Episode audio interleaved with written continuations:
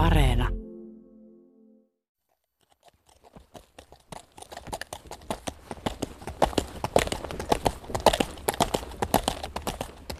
Vuonna 1880 Helsinkiin oli muodostumassa uusi työläisten kaupunginosa. Hämeentien paikalla kulki tuolloin itäinen viertotie. Tehtaat ja asunnot olivat ryhmittyneet sen molemmin puolin. Pitkän sillan jälkeen tuli konepajoja ja veistämöitä, puhelintehdas, tulitikkutehdas ja lopulta Sörnäisten satama. Työ sai tuhannet maalaiset muuttamaan kaupunkiin. Yksi tulijoista oli 28-vuotias Alli Tryk.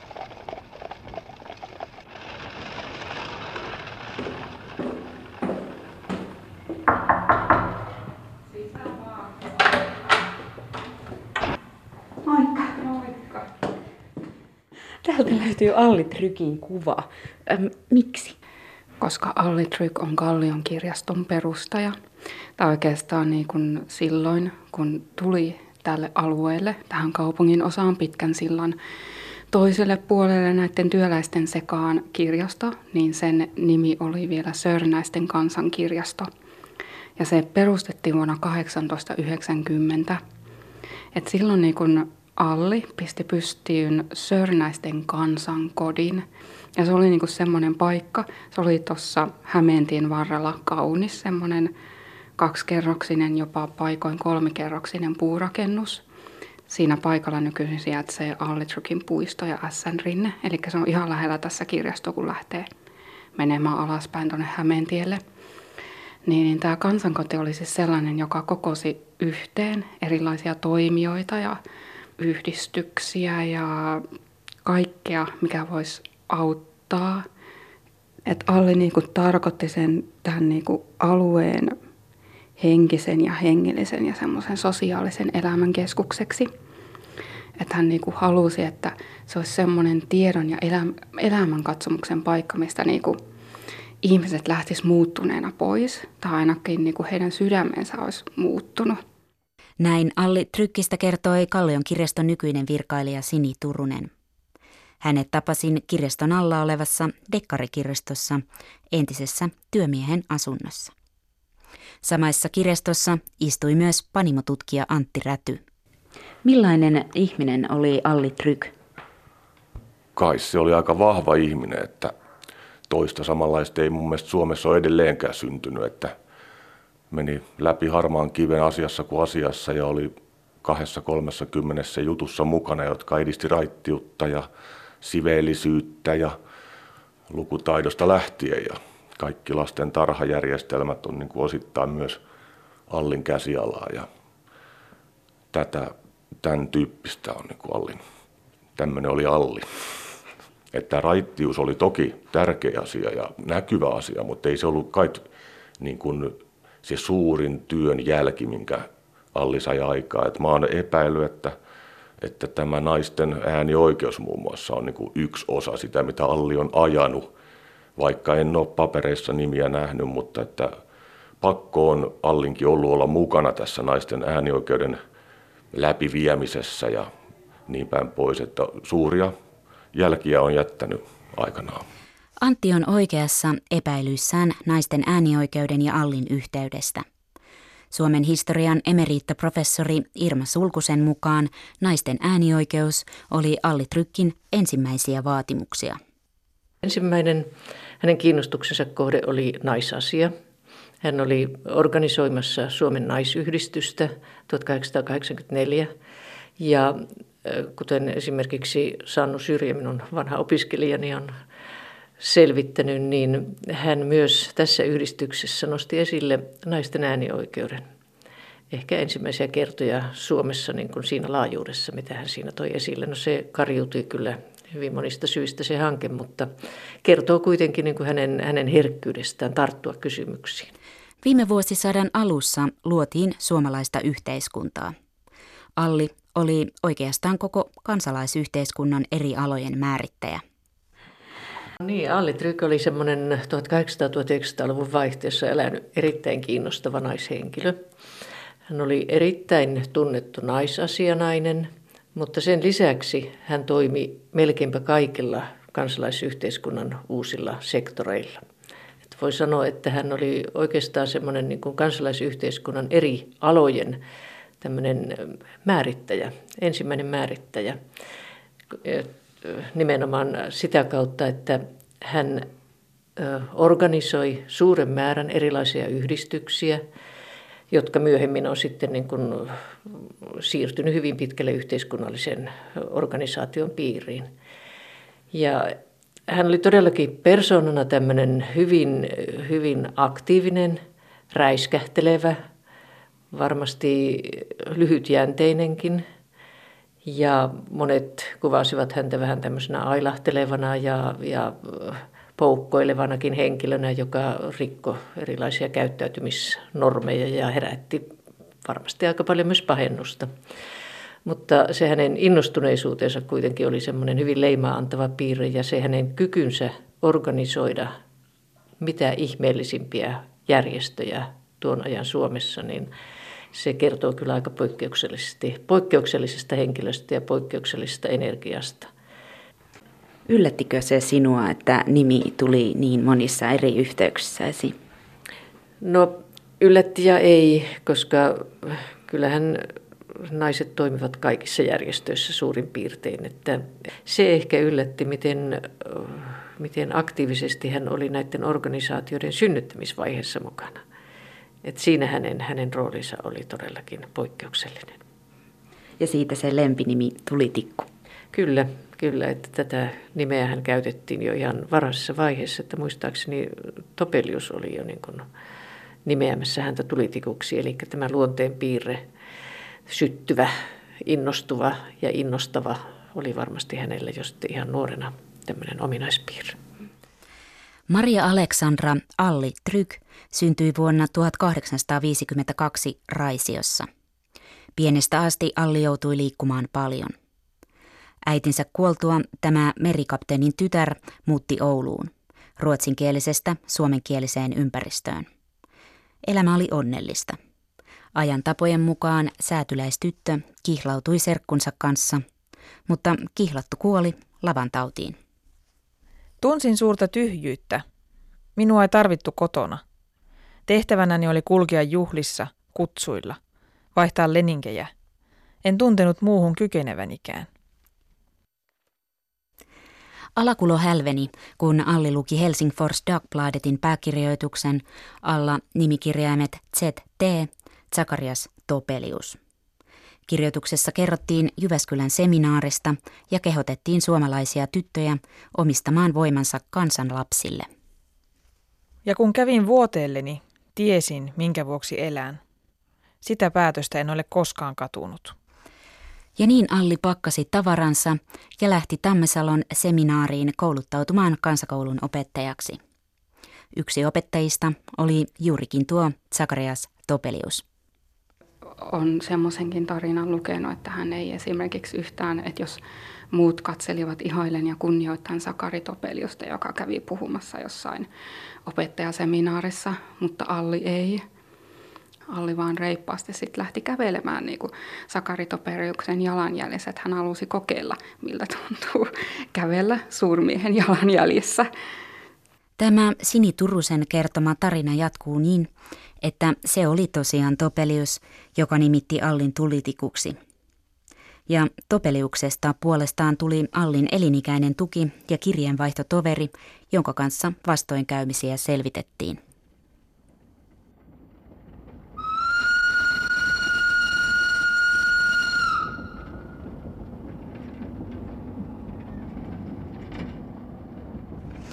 Niitä vastoinkäymisiä Allin matkalla riitti. Ensimmäisenä vastustajana oli maalaisyhteisön hallitsija, vanha paroni Inkoossa, jonne Alli muutti opettajaksi valmistumisensa jälkeen. Asetelma oli tyypillinen. Valtaa pitävä asettuu uhkaavia uudistuksia vastaan. Näin oli käynyt Inkoossa aiemminkin.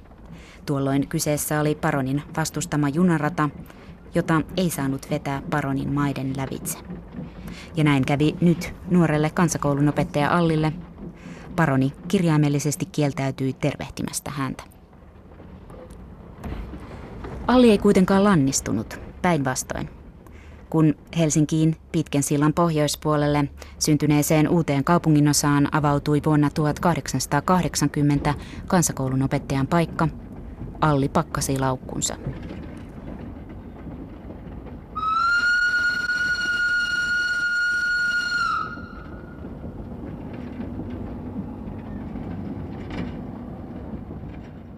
Tämä on vähän tämmöinen työläiskaupunginosa ja koko teollisuus on oikeastaan niin kuin keskittynyt täällä vielä niin kuin Hakaniemen ja, ja Sörnäisten niemeen asti olevalla kaistaleella, että Hämeentien ja meren välissä.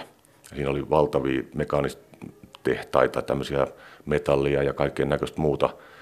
Ja täällä asui valtavasti sit työväkeä ja ne, niille rakennettiin sitä hökkeliä tänne kallioon ja ja tuota, no, niin se oli, ne oli sikiävää sakkia. Täällä asui ihan valtavasti irtolaisia ja lapsia oli ja, ja sitten rankan työpäivän jälkeen juotiin. Ja täällä niin kuin tavallaan on vanhemmassa kuulijakunnassa varmaan ihan tuttua, että täällä aika kovasti on ryypätty joskus aikanaan. Pitkän sillan pohjoispuolella asuttiin matalissa puutaloissa – Yli 80 prosenttia työläisistä jakoi yhden huoneen asuntonsa jopa viiden ihmisen kanssa. Vapaa-aikaa ei kodeissa vietetty, paitsi naiset kodinhoidon merkeissä. Lapset kulkivat ulkona ja miehet kapakoissa. Virallisten kapakoiden lisäksi viihdykettä tarjosivat lukemattomat salakapakat sekä pääskynpesä ja hutun häntä nimiset bordellit. Rankan työpäivän aikanakaan ei oltu kuivin suin. Satamassa kulkivat naiset koreineen, joissa pirkoiden alla oli viinapullo ja peltinen muki. 25 pennillä sai ryypyn. Sitten raittiusliike on toinen hyvin keskeinen työ, työsarka, missä hän toimi, jossa naiset, naiset ottivat erittäin aktiivisen roolin viinan käytön vähentämiseksi. He menivät kapakoihin hakemaan miehiään sieltä ja, ja tämä uskonnollis-sävytteisyys näkyi siinä, että he veisasivat virsiä ja täällä olivat lau- hengellisiä lauluja ja sillä tavalla koittivat vaikuttaa siihen myös kapakoiden ilmapiiriin. Tämän tyyppinen lähtökohta oli tässä Alitrykin varhaisessa kiinnostuksessa raittiustoimintaan. Mutta se erityinen työsarka raittiusliikkeen puolella liittyi lasten raittiustoimintaan. Hän oli kyllä mukana tässä Valkonauvaliikkeen organisoinnissa myös Suomessa, mutta se alue jäi erityisesti tämän lasten raittiustoiminnan ja sitten tämän kansankotiliikkeen, mistä vähän myöhemmin, niin sen jalkoihin. Mutta lasten raittiustyö oli hänelle erityinen sydämen asia ja se, se varmasti perustuu myös siihen, että hän oli koulutukseltaan opettaja. Ja sillä tavalla tämä kenttä oli hänelle hyvin tuttu. Täällä Kallion alueella näkyi selkeästi niin kuin tämmöinen rankka elämä, varsinkin niin kuin runsaan alkoholikäytön seurauksena. Kun hän täällä toimi opettajana, niin se näkyi suoraan lapsissa ja hän oli paljon lasten asialla. Allille ympäristön levottomuus tarkoitti ainaista kiirettä. Oppituntien jälkeen oli huolehdittava oppilaiden kotioloista ja lopulta koko kaupunginosan asukkaiden elämästä. Ja leimaantava piirre on myös hänen kansainvälisyytensä. Hän on ensimmäisiä suomalaisia naisia, jotka hyvin aktiivisesti osallistuivat kansainväliseen toimintaan. Ja sieltä kautta hän nimenomaan sai virikkeen näihin eri hankkeisiinsa, joita hän sitten pani toimeen Suomessa. Ehkä tässä on niin kuin olennaisimpia puolia hänen persoonastaan ja toiminta, ei tarkasti toimintakentästä, mutta sen toimintakentän laajuudesta. Alli teki ensimmäiset ulkomaan matkansa Alexandra Krippenbergin kanssa Englantiin ja Amerikkaan.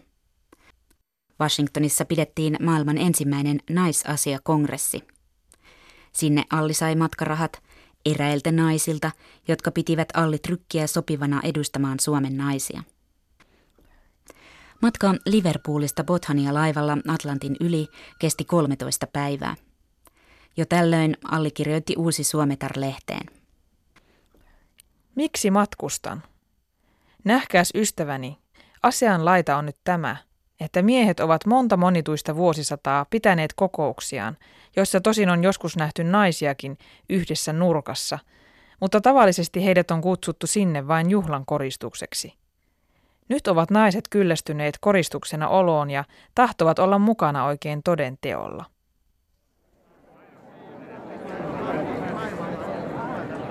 Alli pääsi kongressiin. Häntä kiinnostivat erityisesti naisten valtiollista toimintaa ja äänioikeuskysymystä koskevat asiat. Alli vaikuttui kuullessaan naisista työelämässä. Kongressissa kerrottiin naisista pappeina, juristeina, asianajajina, lääkäreinä ja toimittajina. Neljän päivän aikana Alli tutustui naisasianaisiin ympäri maailman. Sai toivoa, tukea ja inspiraatiota. Vieraili jopa valkoisessa talossa ja piti itsekin puheita. Näin kirjoitti Allin matkatoveri Aleksandra Krippenberg. Alli on ollut hyvin suosittu ja juhlittu, ja hänen iloiset leikkipuheensa ovat päässeet täysin oikeuksiinsa. Meillä on ollut mainioita hetkiä yhdessä, vaikka olemmekin tutustuneet eri henkilöihin ja sen vuoksi joutuneet erillemme. Viisi vuotta myöhemmin Naisasialiitto-unioni vastaanotti kutsun maailman kokoukseen, jonne toivottiin edustavia naisia kaikista maista. Suomesta kutsu koski neljää naista. Heidän joukossaan Minna Kant ja Alli Tryk. Esikuvia ei varmaan Suomesta löydy, mutta, mutta tuota, Yhdysvalloista hän toi tämän kalja- tai sahtitehdas tai raittiusjuomatehdas idean. Ja, ja tuota noin, niin siellä ne esikuvat on, että Anski Yhdysvalloissa kai raittiusaatetta, vaikkei sitä siitäkään paljon täällä kirjoitettu, mutta se oli erittäin voimakasta siellä. Ja siellä oli niin sanottua kuivia osavaltioita jo tollon. Ja niistä saatujen kokemuksien perusteella, että tämmöinen raittiusjuomat on niin kuin se edistävä tekijä, niin siellä se esi, esikuvat on jostain sieltä. Että miksi juuri hän on ne löytänyt ja miten hän tähän on ajautunut, niin sitä en tiedä, mutta kun on nainen, joka haluaa mennä läpi harmaan kiven, niin se kaivaa ne asiat sitten vaikka maapallon toiselta puolelta ja tuo niitä ideoita tänne, että kai se on se luonne, mikä Allilla sitten on ollut, että lähdetään viemään jotain asiaa eteenpäin, niin se viedään niin loppuun asti. Amerikan matkaltaan Alli sai idean kansan kotiin, samoin kuin moniin muihinkin myöhempiin toimiinsa. Amerikasta hän sai myös alkupääoman kansankotia varten. Sen antoi Allin tapaama lasitehtailija pariskunta. Hekin olivat raittiuden asialla. Tässä kohtaa on syytä pysähtyä hetkeksi. Selviää se, miten kansakoulun opettaja Allin oli rahallisesti mahdollista toteuttaa toimintansa. Nämä amerikkalaiset raittiusihmiset eivät nimittäin olleet ainoita, jotka halusivat lahjoittaa Allille rahaa. Siinä missä Alli innosti ihmisiä toimimaan, häneen myös uskottiin. Uskottiin niin, että toimintaa tahdottiin tukea taloudellisesti. Näin Allin luotettavuudesta kirjoittaa yksi hänen aikalaisistaan, kirjailijana tunnettu Juhani Aho. Alli Tryggistä sanotaan, että se, joka uskoo hänelle rahansa, hän saa olla varma siitä, että ne tulevat oikealla tavalla tarkoitukseensa käytetyksi. Suomeen palattuaan Alli ryhtyi toimeen kansankodin puolesta. Saarinajan Suomessa rakennuspiirustukset piti viedä hyväksyttäväksi Senaatin torilla olevaan virastoon. Sinne Alli lähti kalliosta kävellen, piirustukset rullalla kainalossaan. Kävi kuitenkin niin, että Alli kompastui ja paperit putosivat kuralammikkoon. Seuraa yksi esimerkki Allin käyttäytymisnormien rikkomisesta. Mutta sitten ohi kopsutteli ratsupoliisi ja tämän poliisin hevosen turkki oli niin kuin harjattu aivan puhtaaksi ja kiiltäväksi. Ja sitten Alli meni ja kysyi tältä ratsupoliisilta, että anteeksi, saisinko pyyhkiä nämä kuraiset paperit puhtaaksi tähän niin kuin hevosen turkkiin. Ja poliisi sitä suostui ja paperit puhdistuivat. Alli marssi edelleen Senaatin torille, sai leimansa ja sai samalla rakennusluvan tähän kansankotiin. Ja ainakin mun kollegat oli kovasti sitä mieltä, että tämä on yksi niistä tarinoista, jotka todella kuvaa Allin luonnetta ja sitä, miten hän suhtautui asioihin ja itsensä ja elämään. Kun tuota Sörnäisten kansankodin pohjapiirustusta tarkastelee, se muistuttaa kirjastoa, kokoustiloja ja pohjarakennetta myöten työväentaloja. Joo, kyllä varmasti se on tietynlainen, tietynlainen tämmöinen mm, prototyyppi siitä, mitä nämä työväen, työväentalot tulivat myöhemmin olemaan. Ja ehkä sitten myös, myös raittiustalojakin perustettiin, mutta ylipäätänsä ne ja nuorisoseuroja ja tällaisia, että ylipäätänsä koko se yhdistystoiminta, joka oli Versomassa, niin sehän piti sisällään nämä eri elementit, kansan sivistämisen, har, harrastustoiminnan ja niin edelleen, että, jotka nähtiin avaimena sitten tämmöisen uuden tyyppisen yhdistys, yhdist, yhdistysliikkeen ja sitten toisaalta tämän kansan sivistys ja, ja itsekasvatus, ennen kaikkea tämä itsekasvatusprojektin niin kuin toteuttamiseksi. Mitä kansankodissa oli? Työnvälitystoimintaa, lukusali kirjastoineen, suuri sali, keskustelu- ja tupakoimishuone, kolme suurta luokkahuonetta, keittiö, opettajattaren huone, lasten tilat, kylpyhuone ja suuri pesutupa. Yksi maamme ensimmäistä osuuskaupoista toimi siellä myös. Ja sitten oli vielä tämä, kellarissa oleva sahtitehdas. No se sahtitehdasjuttu on oikeastaan semmoinen juttu, että kun Suomessa ruvettiin 1880-luvulla olutpanimoita pitämään vähän turmiollisina, varsinkin sen alkoholin takia, niin Alli sitten ajatteli sitten, että perustetaan tänne tuommoinen kaljatehdas, joka tulee niin kuin oluen sijasta. Se oli niin kuin sen kaljatehtaan tai sahtitehtaan niin kuin lähtökohta, että raittiutta edistämään ikään kuin. Voitko hieman kuvailla sitä? Itselle romantiikkaan taipuvaisena ihmisenä on tietynlainen mielikuva, mikä heti nousee, kun ajattelen sahti tehdasta 1800-luvulla. Minkälainen tuo Helsingin kalliossa sijaitseva sahtitehdas oli? Vaikea sanoa, mutta jos keittokoko, mikä on mainittu jossain, että oli 2000 litraa, niin tota, tällä keittokapasiteetilla kaljaa valmistettaessa varmaan 100 000 litraa vuodessa pystyttiin tekemään helposti niin kyllä se nyt piti olla aika, aika tehdas jo, että sitä, se ei ihan pikkukeittämä ollut ja oluen panjana siellä toimi, tai kaljan panjana käytännössä siellä toimi semmoinen August Kollanus sitten, jonka kautta siitä tuli tosi suosittua tästä, tästä, tästä sahdista tai kaljasta ja myytiin sitten, koska siinä oli alkoholia niin vähän, koska se oli raittiusjuomaksi sanottiin, niin sitä myytiin sitten koko Helsingissä – ja sanottiin vielä, että niin paljon, että tuotanto loppui, että sitä ei niin kuin riittänyt edes kaikille. Ja... Kaikki eivät ottaneet Allin kaljaa ilolla vastaan. Tällä kertaa Allin toimia vastustivat Sahdin menekistä kärsineet olut panimot. Myös osa raittiusihmisistä epäili vähän alkoholista kaljaa. Näiden vastakkaisten rintamien, olutpanimoiden ja raittiusihmisten yhteisestä vaatimuksesta Sahdin prosentit olivat jatkuvassa tarkkailussa. Törmäsin eräältä tämmöiseen vanhaan sen ajan lehtimainokseen, joka oli erityisen, erityisen hauska ja soisin tarkempaa huomiota tälle. No tämähän on sanomalehti mainos uudesta suomettarista, jossa mainostetaan, että Tryggin kaljaa, joka on tunnettua sahtia siis.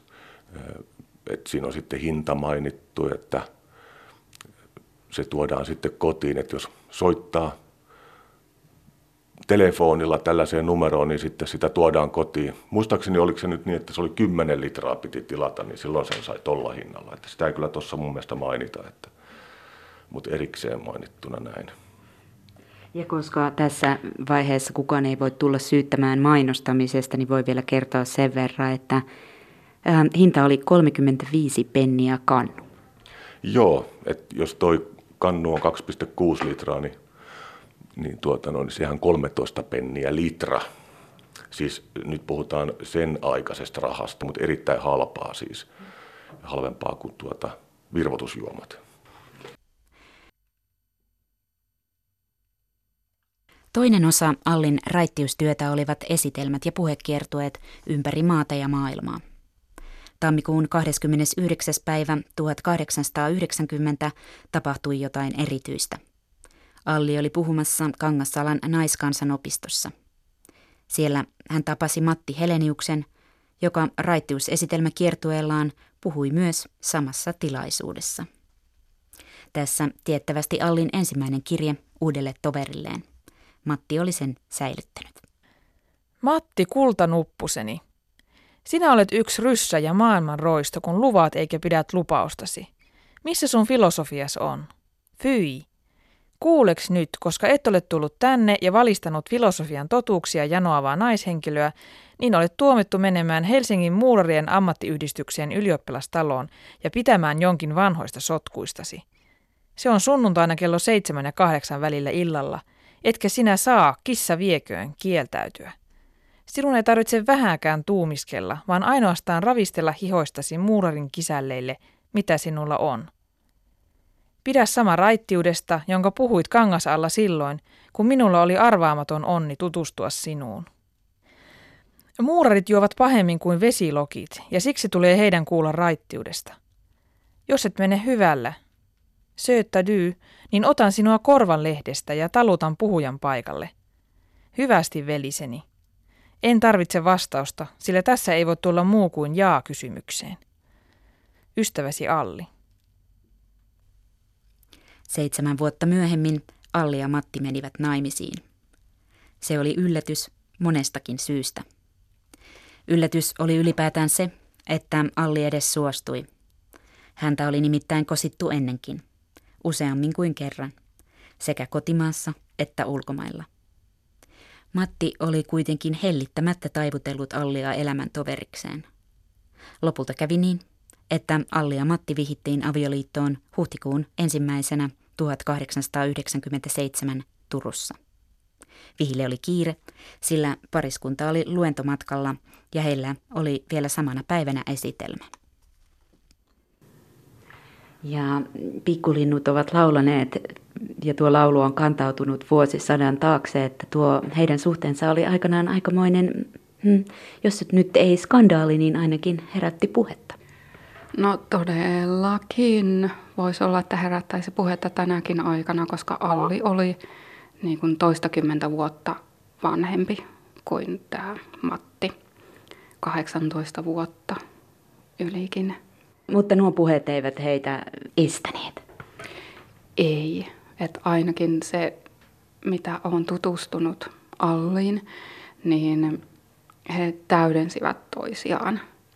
Että Alli oli niin kuin hyvin eloisa ja sellainen niin kuin riuska ja toimelias.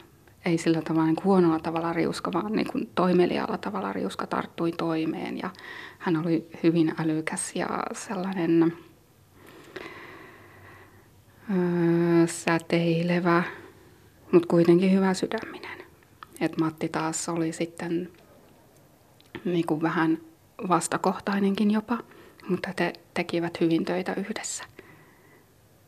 Tuossa vaiheessa niin kuin hänen, hänen tuttavapiirissään todellinen tapaus, että Alli Trykhän oli tutustunut tähän Matti Helenius Seppälän tai Heleniukseen siinä vaiheessa, niin näissä raittiustöissä. Ja he tekivät yhteistyötä, he tekivät tämmöisiä kiertueita, jossa kansaa innostettiin raittiustyöhön. Ja nämä kiertueet oli sillä lailla kyllä kiinnostavia, että koska ne ajoittuvat tuonne 1800-luvun lopulle, niin kyllä sillä oli myös vaikutusta siihen, siihen väestön mobilisointiin, joka sitten kulminoituu suurlakossa 1905, eli ne ei ole ihan turhia tapahtumia.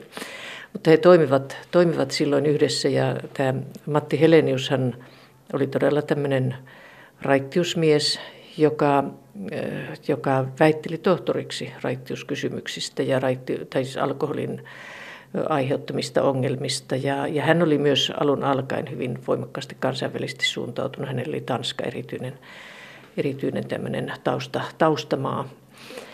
Ja, eli tämä, niin kuin tämä kansainvälinen kiinnostus ja sitten myös nämä kansainväliset taustajärjestöt olivat sellaisia, jotka varmasti yhdistivät tätä pariskuntaa toisiinsa ja rakensivat semmoista yhteyttä heidän välilleen.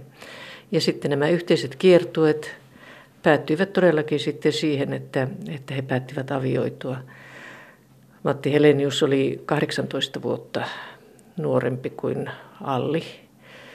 Ja tuona aikana säätyläispiireissä se oli vähän poikkeuksellinen ikäero. Että jos se toisinpäin oli, niin se ei ollut mitenkään erikoista, mutta näin päin, näin päin sitä pidettiin merkillisenä. Ja luonteeltaan he olivat hyvin erilaisia ja heidän työhuoneensakin kuulemma oli aivan, aivan toisistaan poikkeavia, että Lenius oli tämmöinen säntillinen, joka oli vähän niin kuin talonpoikaisen tyyliin sen työhuoneensa organis- tai siis sisustanut. Ja Alli oli sitten kaoottinen, ja, tai Allin huone oli kaoottinen. Ja, ja kyllä siinä sitten juuri näistä Mandy Granfeltin kirjeistä käy, käy ilmi, että Alli tuli usein sitten Mandin luokse, kun avioliitto ei ollut ehkä ihan tai siellä, siellä nyt tapahtui kaikenlaista. Ja, että nämä on, tämä on sillä tavalla hyvin kiinnostava, mutta he varmasti olivat erittäin niin kuin kiinteä työpari. työpari ja tuota, äh, kyllä tietysti ainahan erikoisista avioliitoista sanottavaa riittää, mutta heille itselleen se kuitenkin tuntui sopivan erittäin hyvin. Ja koska Allikin oli sen ikäinen, että perheelämähän ei sitten johtanut lasten hankkimiseen ja tällaiseen, niin se säilyi enempi tämmöisenä työparina, tämä heidän yhteiselämänsä. Onko näistä kirjoitettu jossain? Löytyykö esimerkiksi sieltä Mandy Granfeltin päiväkirjoista?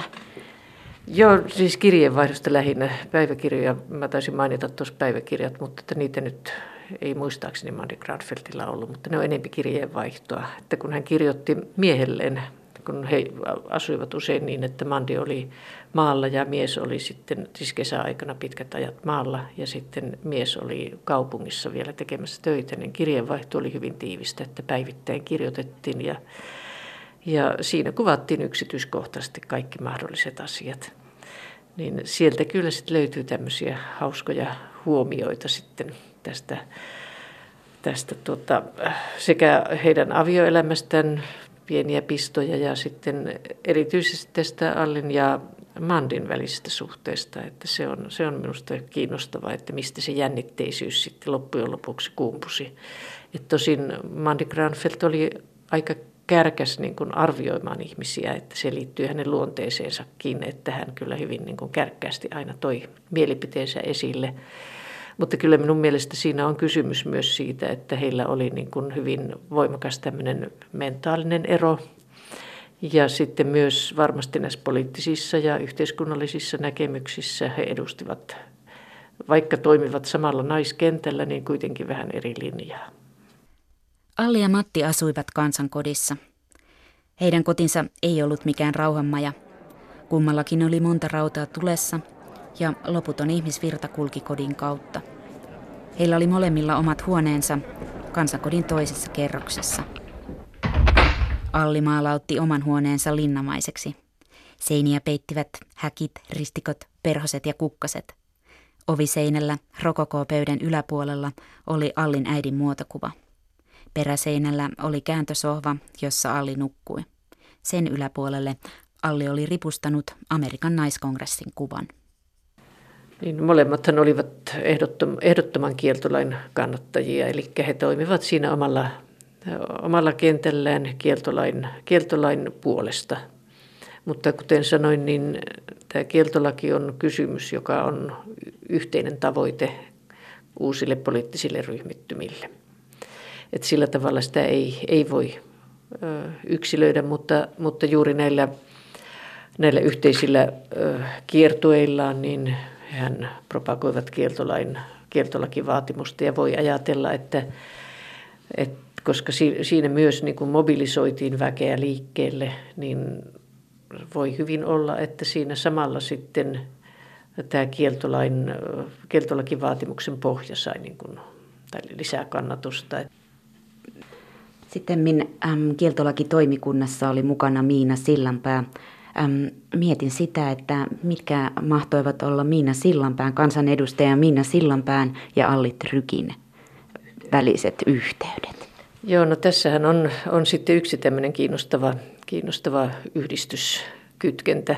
Eli äh, Alli Tryk oli perustamassa ö, tätä palvelijatar-yhdistystä ja toimisin ensimmäisenä puheenjohtajana. Eli hän näki myös tämän palvelijatar-kysymyksen kriisiytymisen ja, ja sen niin kuin suuret ongelmat siinä vaiheessa, jolloin tämä yhteiskunnallinen muutos ja naisen aseman muutos alkoi ajaa myös näitä palvelijattarien, tai nostaa palvelijattarien asemaa niin kuin poliittiselle agendalle. Ja Minna Sillanpää oli tuossa vaiheessa, hän oli itse toiminut pitkän, tehnyt pitkän työuran palvelijattareena, palvelijana. Ja hän oli mukana tässä, tai Alli Tryk sai hänet sitten mukaansa tähän palvelijataryhdistysliikkeeseen ja, ja sitten tämä puheenjohtajuuskin siirtyi, siirtyi tuota, Miina Sillanpäälle, joka sitten toimi sen toimi sen johdossa hyvin pitkään ja oli, oli, on nimenomaan niin kuin henkilöitynyt koko tämä liike aika pitkälle häneen. Kiinnostavaa, miten, miten no, ympäri käydään yhteen mm. tullaan ja pienet Sama. ovat olleet piirit, samat henkilöt toiminnassa. Kyllä, ja tämähän on erityisesti tässä naisliikkeessä sellainen huomioitava piirre, että, että järjestöjä voi olla monta, mutta monessa yhdistyksessä on samat henkilöt. Kuinka tärkeää Allille oli sitten, että oli tämmöinen naisverkosto siellä? Miten tärkeän tuen tuo verkosto Allille muodosti? Kyllähän sillä tietysti sillä tavalla on merkitystä, että ei hänen toimintansa olisi ollut mahdollista, ellei olisi ollut tätä verkostoa. Eli kun hän, hän toimi aktiivisesti, oli osa niiden synnyttämistä, niin verkosto sitten mahdollisti niiden jatkumisen. Ja usein oli niin, että Alli ei sitten sen alkuvaiheen jälkeen kuitenkaan ollut ihan niissä johtotehtävissä, eli se toiminta sitten siirtyi muiden harteille enemmänkin ja hän sitten oli se, joka aina, aina sytytti, niin kuin hänestä sanotaankin, että hän oli tulitikku. Tämä tulitikku matkusti paljon. Se ei ollut viime vuosisadan vaihteessa eläneelle naiselle suinkaan tavallista. Allille maailma tuntui kuitenkin rajattomalta. Ehkä jollakin tavalla voisi ajatella, että hän on niin kuin tämmöinen tietynlaisessa sosiaalisessa välitilassa kasvanut henkilö. Että jo hänen niin kuin kasvuympäristönsä oli tietyllä tavalla levoton. Hänen isänsä oli merikapteeni, joka oli suurimman osan ajasta pois. Äiti kuoli, kun Alli oli nuori ja hän joutui sitten, sitten tota, ihan toisiin ympyröihin toiselle puolelle Suomea. Ouluun, jossa hän sitten asui muistaakseni Enonsa luona ja, ja kävi siellä osan kouluaan. Eli siinä niin kuin jo pelkästään tämä lapsuusajan tämmöinen kaksinapainen ympäristö, koska hän oli lähtöisin ruotsinkielisestä perheestä ja sitten kuitenkin Oulu nyt oli vahvasti suomenkielinen. Ja sitten toisaalta hänen, hän kouluttautui ruotsinkielisessä seminaarissa kansakoulun opettajaksi, mutta kuitenkin hänen niin kuin päätoimintakenttänsä oli suomenkielisten parissa. Tosin hän toimi myös ruotsinkielisellä puolella, eli hänellä oli niin kuin tämä kielten, kielirajan ylitys hyvin, hyvin selvästi nähtävissä. Et ehkä niin kuin se tietynlainen liikkuvuus, mihin hän oli tottunut, ja, niin ehkä se tuntui hänestä aika luontevalta. Ja myös sitten tämä ulkomaille lähteminen, niin tiedä häntä, vaikka siinä olisi ollut isän merikapteeni perua, että, että se tuntui helpolta, hänelle varmasti helpommalta kuin monelle muulle. Ja hän hankki siinä hyvän kielitaidon ja pystyi sillä tavalla sitten avartamaan myös elämänpiiriään. Tosiaan, Peppi Pitkätossun tavoin Alli oli merikapteenin tytär. Aktiivisesta matkustamisesta Alli sai myös tunnustusta. Vuonna 1923 Kööpenhaminassa Alli valittiin kansainvälisen raittiusliiton ensimmäiseksi kunniajäseneksi. Perusteluina muun muassa se, että Alli Tryk oli ensimmäinen, joka oli pitänyt esitelmiä lasten ja nuorison raittiustyöstä melkein kaikissa maissa Euroopan mantereella. Kun Alli sitten toimi näissä erilaisissa järjestöissä ja perustikin niitä järjestöjä, miten ihmiset ottivat hänet vastaan? Oliko, oliko Allilla haasteita raivata sitä omaa paikkansa? Päätelen siitä, minkälaisen organisaatiokentän hän pystyi rakentamaan ja siellä kuitenkin esimerkiksi kansan koti oli erittäin niin kuin tämmöinen merkittävä paikka työväestölle ja että ei hänen vastaanottonsa ollut mitenkään huono, vaan voi sanoa, että, että sille oli suuri tilaus.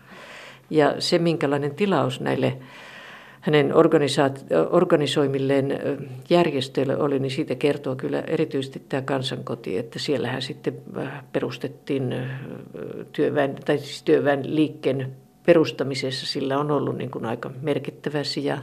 Sitten tämä kirjasto, jonka hän perusti, niin sehän on pohjana Kallion kirjastolle myöhemmin. Eli millä tavalla se toiminta versoo sitten erilaisia liikkeitä ja organisaatioita, niin se kertoo kyllä siitä, että hän kyllä osui todellakin ajan hermaan. 18. lokakuuta 1920 Matti Helenius kuoli Atlantin valtamerellä. Miestään Tanskassa odottanut Alli masentui suruviestin saatuaan. Näin hän kirjoitti ystävälleen Mandi Granfeldille. Kun Matti on poissa, ei millään maallisella ole minulle enää väliä. Elämäntoverin menetys ei kuitenkaan sammuttanut tulitikkua. Toivoa ja tehtävää riitti. Joulukuussa 1921 Alli kirjoitti ystävälleen Mandille näin.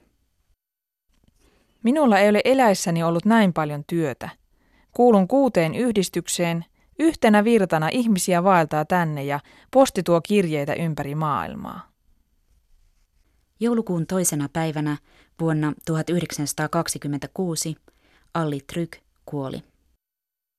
Kun hautajais saattuen vaelsi läpi kaupungin, kadun varret olivat täynnä ihmisiä.